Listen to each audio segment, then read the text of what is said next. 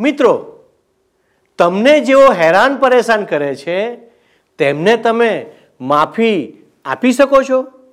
માફી આપવા માટે મોટું હૃદય રાખવું પડે. શું તમારી પાસે તે છે?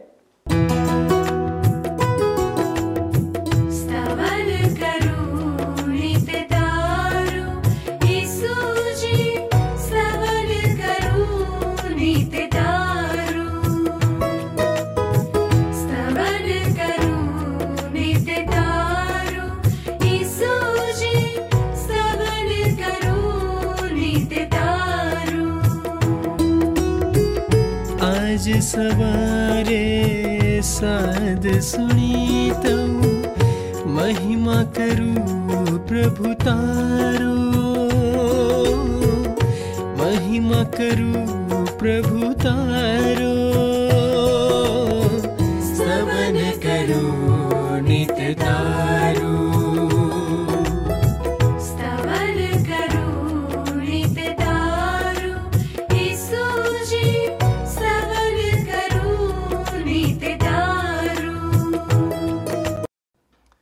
વહાલા દર્શક મિત્રો, સ્તવન કાર્યક્રમમાં આપ સર્વનું સ્વાગત છે. આ દિવસોમાં આપણે પ્રભુ ઈસુના મરણ સંબંધીની વાતો વિશે જોઈ રહ્યા છીએ. પ્રભુ ઈસુનું મરણ આ દુનિયાનું સૌથી અસાધારણ મરણ હતું. તે સમયમાં વધસ્તંભનું મરણ તે ખૂબ જ ખરાબ અને દંડનીય મરણ હતું અને બહુ ઓછા અપરાધીઓને આ મરણદંડ આપવામાં આવતો હતો. આજે આપણે જોઈશું કે પ્રભુ ઈસુને કેવી રીતે પકડાવી દેવામાં આવ્યા અને તેમના ઉપર કેવા જૂઠા આરોપો મૂકવામાં આવ્યા. વાલા દર્શક મિત્રો, તમને ખબર જ હશે કે પ્રભુ ઈસુને કોઈ પણ પ્રકારના ગુના વગર પકડી લેવામાં આવ્યા હતા. યહૂદી ધર્મગુરુઓ પેચીદા અને અટપટા સવાલો દ્વારા તેમને દોષિત ઠરાવવાનો પ્રયત્ન કરી રહ્યા હતા. પરંતુ તેમના ઈરાદાઓ સફળ થયા નહીં. તેઓએ રોમન રાજ્યપાલ પિલાતની પાસે ઈસુને મૃત્યુદંડ આપવાની માંગણી કરી. રોમનો માટે મૂસાનું નિયમશાસ્ત્ર માન્ય નહોતું. તેથી તેમના ઉપર રાજદ્રોહનો આરોપ મૂકવામાં આવ્યો, પણ આ દોષ સિદ્ધ થયો નહીં. પિલાતે તેમને હેરોદ રાજા પાસે મોકલી દીધા. કારણ કે ગાલિલ પ્રાંત તે હેરોદના તાબામાં હતો. તેણે પણ પ્રભુ ઈસુની તપાસ કરી. તો પણ પ્રભુ ઈસુ નિર્દોષ જ માલુમ પડ્યા.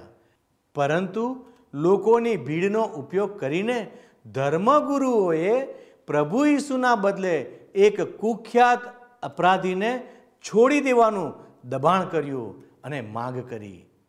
આ તો બહુ વિચિત્ર લાગે છે.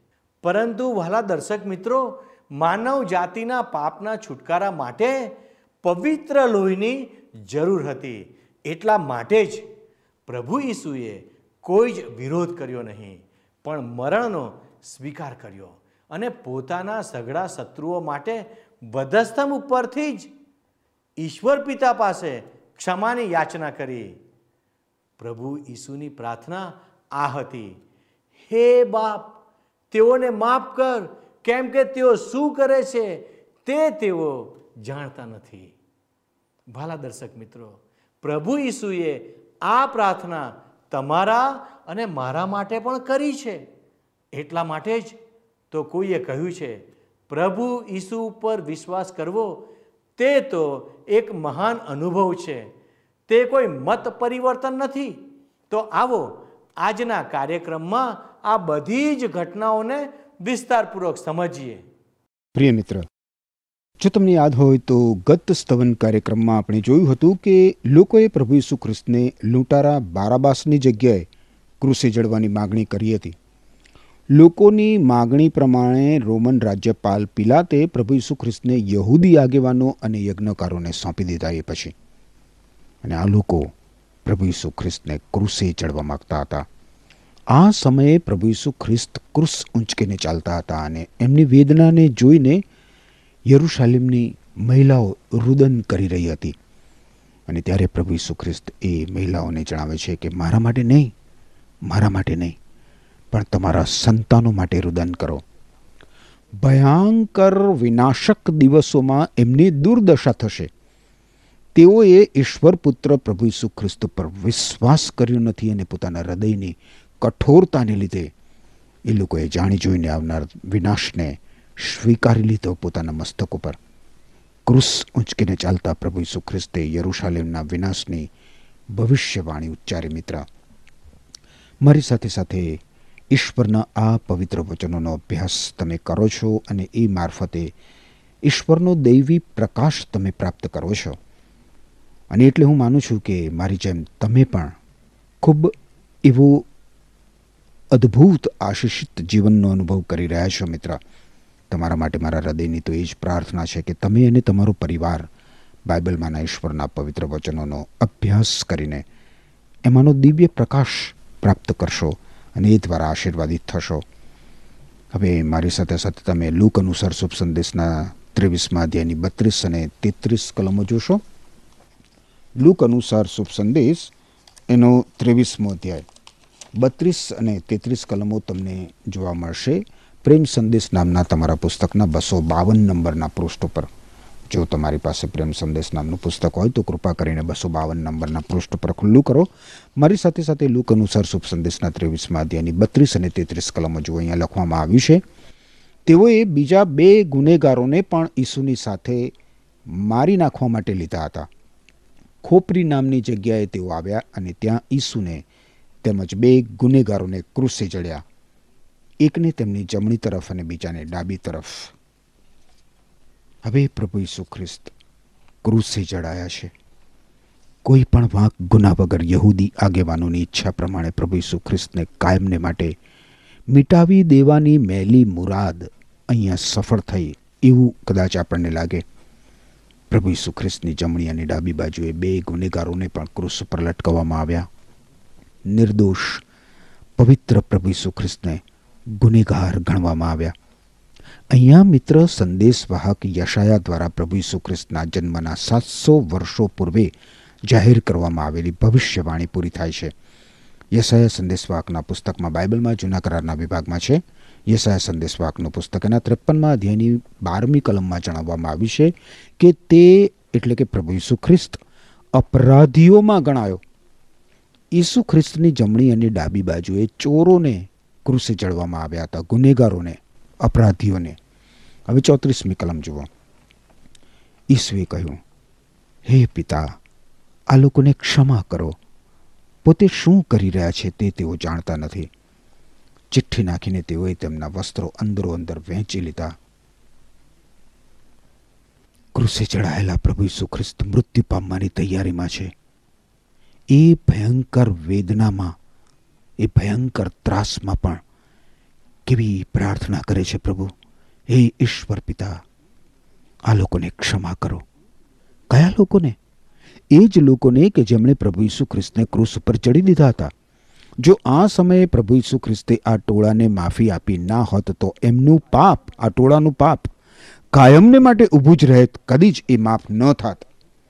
પોતાને મોતને ઘાટ ઉતારનારને પણ પ્રભુ ઈસુ ખ્રિસ્ત માફ કરે છે. ઓ મિત્ર, આનાથી મહાન મોટો પ્રેમ કોણ કરી શકે? આજે પણ આ હકીકત એટલી જ સત્ય છે કે પ્રભુ ઈસુ ખ્રિસ્ત આપણા ગમે તેવા અને ગમે તેટલા પાપો માફ કરવા તૈયાર છે. ઈસુ ખ્રિસ્તે મારા અને તમારા અને સમગ્ર માનવજાતના પાપનું નિવારણ કરવા માટે જ પોતાનું રક્ત ક્રુસ પર વેવડાવી દીધું. પોતાનો પ્રાણ પાથરી દીધો. ઈસુ ખ્રિસ્તને ક્રુસે જડનાર લોકો એમ માનતા હતા કે પ્રભુ ઈસુ ખ્રિસ્તને મારી નાખવાથી એમનો ક્રોધ એમની ઈર્ષા શમી જશે અને પ્રભુ ઈસુ ખ્રિસ્તનો અંત આવી જશે. પરંતુ પ્રભુ ઈસુ ખ્રિસ્ત તો માનવ મુક્તિ માટે સ્વેચ્છાથી પોતાનું બલિદાન આપી રહ્યા હતા. બાઇબલમાં યશાયા સંદેશવાકના પુસ્તકના ત્રેપનમાં અધ્યાયની ચોથી અને પાંચમી કલમમાં જણાવવામાં આવ્યું છે કે, એમ છતાં એણે એટલે કે પ્રભુ ઈસુ ખ્રિસ્તે આપણા દુઃખો પોતાના ઉપર લીધા. આપણા સંકટોના બોજથી તે દબાઈ ગયો અને આપણે માન્યું કે તેની મુશ્કેલીઓ તો ઈશ્વર તરફથી મળેલા. એના પાપોની શિક્ષા છે. પણ આપણા પાપોને માટે, આપણા પાપો માટે પ્રભુ ઈસુ ખ્રિસ્તને વીંધવામાં આવ્યા અને કચડવામાં આવ્યા. આપણને શાંતિ પ્રાપ્ત મળે એટલા માટે પ્રભુ ઈસુ ખ્રિસ્તને માર પડ્યો અને ઈસુ ખ્રિસ્તના સોળથી આપણને સાજાપણું મળ્યું છે. પિતરે લખેલા પહેલા પત્રના બીજા અધ્યયની ચોવીસમી કલમમાં પણ જણાવવામાં આવ્યું છે, મિત્ર, કે ઈસુ ખ્રિસ્તે ક્રૂસ પર પોતાના શરીરમાં આપણા પાપ માથી લીધા. ઈસુ ખ્રિસ્તનું ક્રુસે જડાઈ જવું એ કોઈ અકસ્માત નહોતું, મિત્ર, પણ ઈશ્વર પિતાએ આપણા પાપોની ક્ષમા માટે, આપણા ઉદ્ધાર માટે એવું થવા દીધું. પાંત્રીસમી કલમ હવે આગળ જુઓ, લુક અનુસાર શુભ સંદેશ, ત્રેવીસમો અધ્યાય. લોકો ઊભા ઊભા નિહાળતા હતા, પણ યહૂદી આગેવાનો ઈસુની મશ્કરી ઉડાવતા હતા. એણે બીજાઓને બચાવ્યા. જો તે ઈશ્વરે પસંદ કરેલ મસીહ હોય, તો પોતાને બચાવે. કેવી વાત. જો પ્રભુ ઈસુ ખ્રિસ્ત ક્રુસ ઉપરથી નીચે ઉતરી આવ્યા હોત મિત્ર, તો તેઓ ખ્રિસ્ત એટલે કે ઈશ્વરના અભિષિક્ત ના હોત. આ પૃથ્વી ઉપર માત્ર પ્રભુ ઈસુ ખ્રિસ્ત જ પાપીઓને લીધે મરવા જન્મ્યા હતા. જો પ્રભુ ઈસુ ખ્રિસ્ત ક્રુસ ઉપર ચડાયા ના હોત તો એમના વિશે જણાવેલો યશાયા સંદેશવાકનો ત્રેપનમો અધ્યાય પરિપૂર્ણ થઈ શક્યો ના હોત. પ્રભુ ઈસુ ખ્રિસ્તે એ ક્રુસ ઉપર આપણા બધા પાપોનો બોજ સહન કર્યો અને આપણા પાપોનો દંડ ભરપાઈ કર્યો. યશાયા સંદેશવાકના ત્રેપનમાં અધ્યાયની આઠમી કલમમાં જણાવવામાં આવ્યું છે કે જુલમથી તથા ન્યાય ચુકાદાથી ઈસુ ખ્રિસ્તને લઈ જવામાં આવ્યો. તેની પેઢીના માણસોમાંથી કોણે વિચાર કર્યો કે મારા લોકના અપરાધને લીધે એના પર માર પડ્યો ને તેને જીવતાઓની ભૂમિ પરથી મારી નાખવામાં આવ્યો? ઈસુ ખ્રિસ્ત ક્રુસ ઉપર લટકી ગયા અને તેમણે પારાવાર વેદના, અપમાન, નિંદા, તિરસ્કાર સહન કર્યા. અને એ જ બાબત સાબિત કરે છે મિત્ર કે ઈસુ ખ્રિસ્ત મસીહ હતા, ખ્રિસ્ત હતા, માનવીના જોડ ઉદ્ધારક. માનવીના પાપોનો દંડ માનવી વતી ભરપાઈ કરી દેનાર એવા મસી રોમન લોકોને લખેલા પત્રના ત્રીજા અધ્યાયની તમે પચીસમી કલમ જુઓ મિત્ર, તો રોમન લોકોને લખેલા પત્રના ત્રીજા અધ્યાયની પચીસમી કલમમાં કહેવામાં આવ્યું છે કે ઈશ્વરે ઈસુ ખ્રિસ્તને બલિદાન થવા અર્પ્યા ઈસુ ખ્રિસ્તના ક્રુસ ઉપરના મરણની મારફતે ઈશ્વરનો માનવજાતના પાપો પ્રત્યેનો કોપ સમી જાય છે. અને એમ ઈસુ ખ્રિસ્ત ઉપર વિશ્વાસ કરનાર માણસોના પાપ ઈશ્વર માફ કરે છે. આમાં માણસને પોતાની સાથે સીધા સંબંધમાં લાવવા માટે ઈશ્વરનો હેતુ પ્રગટ થાય છે. અને એટલે મિત્ર, આપણને બચાવવા માટે આપણા દુષ્કર્મોના બંધનમાંથી, આપણા પાપોની શિક્ષામાંથી ઉગારવા માટે પ્રભુ ઈસુ ખ્રિસ્તે ક્રુસ ઉપર પોતાનો જીવ આપી દીધો. આપણા પાપોનો દંડ ભરપાઈ કરી દીધો આપણા વતી. વારું આગળ વધીએ હવે. છત્રીસથી આડત્રીસ કલમ જોશો. લુક અનુસાર શુભ સંદેશ ત્રેવીસમો અધ્યાય લખવામાં આવ્યું છે. સૈનિકોએ પણ તેમની મશ્કરી કરી તેઓએ પાસે જઈને તેમને હલકો દારૂ આપ્યો અને કહ્યું, જો તું યહૂદીઓનો રાજા હોય તો પોતાને બચાવ. કારણ ઈસુના માથા આગળ ક્રુસ ઉપર લેખ લખેલો હતો, આ યહૂદીઓનો રાજા છે. જ્યારે પ્રભુ ઈસુ ખ્રિસ્તને ક્રુસ ઉપર ચડવામાં આવ્યા, ત્યારે તેમના માથા ઉપર ત્રણ ભાષાઓમાં લેખ લખવામાં આવ્યો હતો. ગ્રીક ભાષામાં, લેટિન ભાષામાં અને હિબ્રુ ભાષામાં, કે આ ઈસુ યહૂદીઓનો રાજા છે. અને એ જમાનામાં મિત્ર ગ્રીક ભાષા બૌદ્ધિક, શૈક્ષણિક, સાહિત્યિક અને વૈજ્ઞાનિક ભાષા હતી. લેટિન ભાષા કાયદો અને વ્યવસ્થા માટેની ભાષા હતી. એ સૈન્યમાં અને સરકારમાં વપરાતી ભાષા હતી. હિબ્રુ ભાષા ધાર્મિક ભાષા હતી. જ્યારે પ્રભુ ઈસુ ખ્રિસ્ત આ પૃથ્વી ઉપર પોતાનું રાજ્ય સ્થાપવા માટે પાછા આવશે, ત્યારે ઈસુ ખ્રિસ્ત રાજકીય અધિકારી હશે, શૈક્ષણિક અધિકારી હશે અને આ વિશ્વના આત્મિક અધિકારી હશે. ઈસુ ખ્રિસ્તના માથા ઉપર લખેલું લખાણ, એક દિવસ યથાર્થ થશે. ઈસુ ખ્રિસ્ત યહૂદીઓના રાજા. અને તેઓ માત્ર યહૂદીઓના રાજા નહીં હોય, સમગ્ર માનવજાતના વિશ્વના રાજા છે.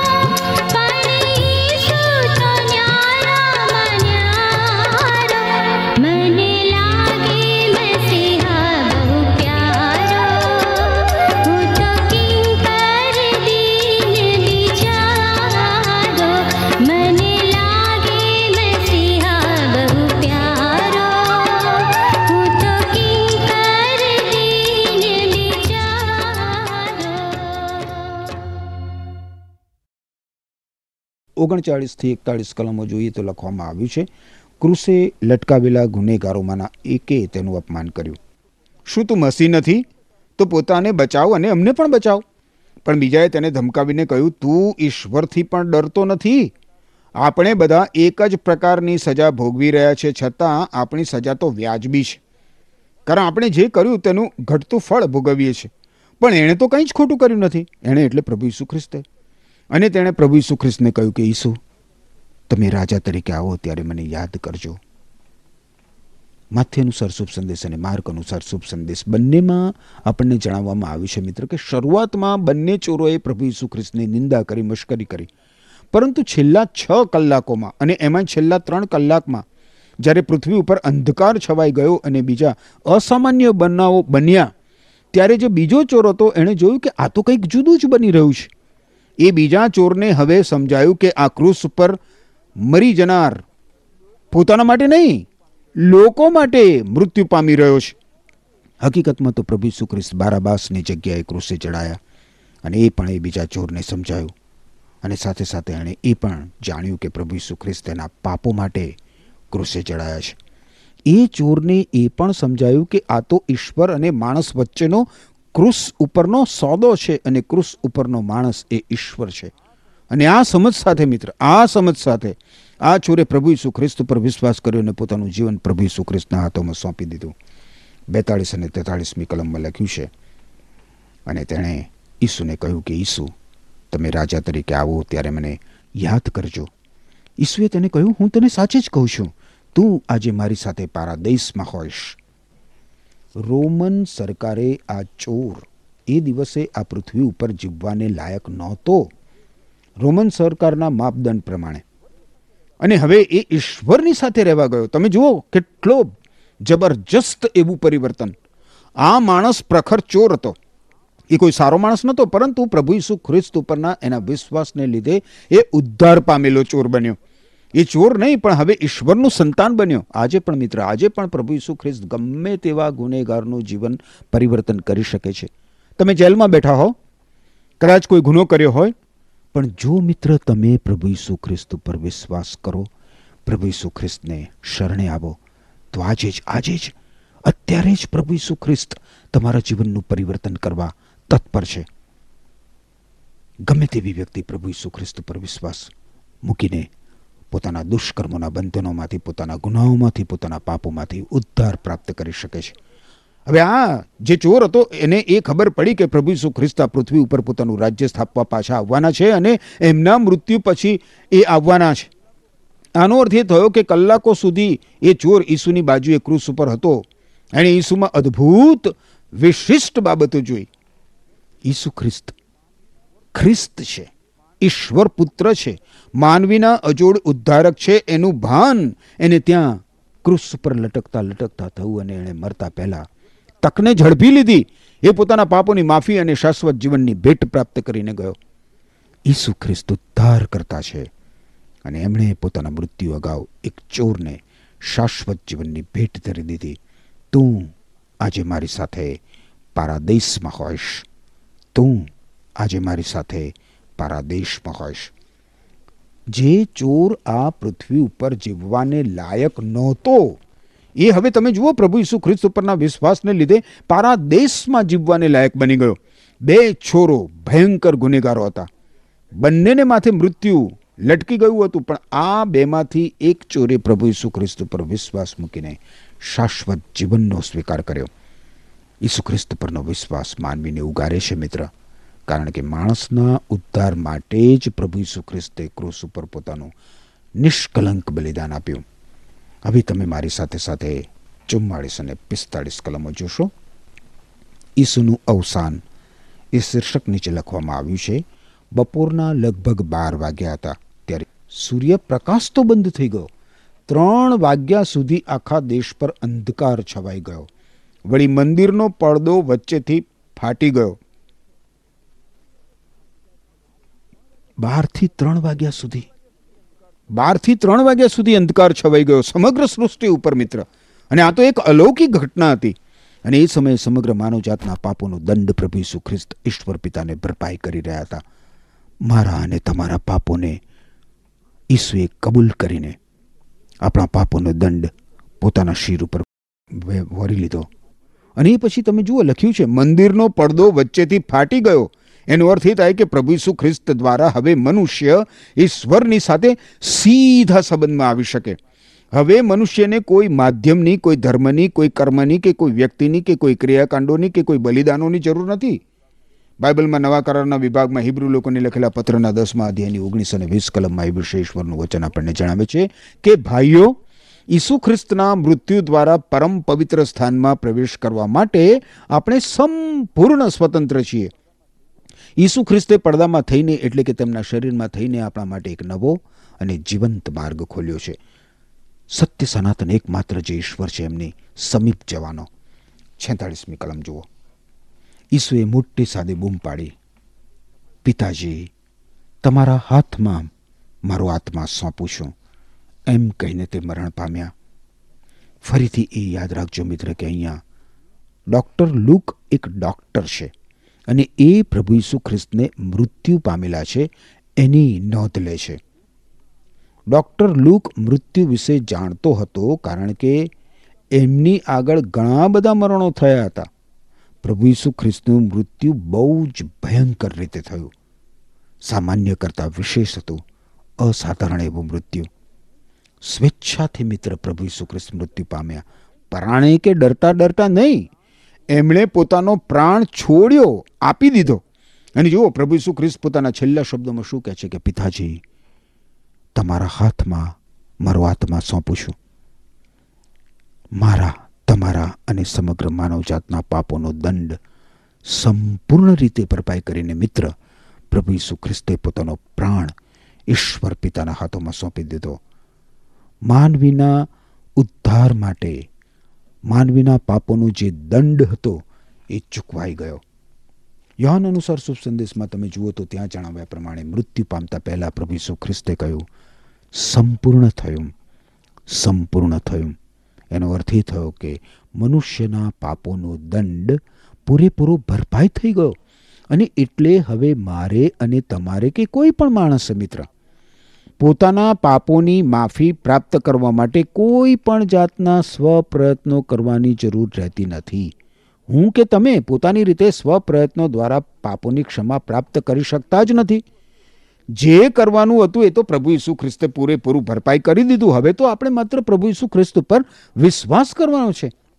આપણા પાપોની માફી પ્રાપ્ત કરવા માટે, આપણા દુષ્કર્મોના બંધનોમાંથી છૂટી જવા માટે. તમને જીવન મળે મિત્ર. ભરપૂર જીવન મળે, પુષ્કળ જીવન મળે એટલા માટે પ્રભુ ઈસુ ખ્રિસ્ત મરણ પામ્યા. યોહાન અનુસાર શુભ સંદેશના દસમા અધ્યાયની દસમી કલમમાં પ્રભુ ઈસુ ખ્રિસ્ત કહે છે કે હું એટલા માટે આવ્યો છું કે તમને જીવન, હા, ભરપૂર જીવન મળે. મૃત્યુને કોણ ઈચ્છે છે? કોને જીવવું ગમતું નથી મિત્ર? પરંતુ પ્રભુ ઈસુ ખ્રિસ્ત તો અહીંયા એક અદ્ભુત, અનોખું અને શાશ્વત જીવન ભેટમાં આપવાની વાત કરે છે. ઈસુ ખ્રિસ્ત પર વિશ્વાસ કરનાર સદાકાળ માટે ઈશ્વરની સાથે જીવશે, એ સ્વર્ગમાં જશે. ઈસુ ખ્રિસ્ત પરનો વિશ્વાસ તમને જીવન આપે છે. વાલા દર્શક મિત્રો, આજે આપણે સાચે જ ઇતિહાસના એક ખૂબ જ હૃદયદ્રાવક પ્રસંગનો અભ્યાસ કર્યો છે. જ્યારે હું આ શાસ્ત્રપાઠનો અભ્યાસ કરું છું, ત્યારે પ્રભુ ઈસુનું આ દ્રશ્ય મારા હૃદયને કંપાવી દે છે કે ઈસુએ મારા માટે આ બધું દુઃખ સહન કર્યું છે. જેમ જેમ આ વચનોનો આપણે અભ્યાસ કરીએ છીએ, તેમ તેમ આપણે ઈશ્વરના પ્રેમ અને દૈવી બાબતોને સમજી શકીએ છીએ.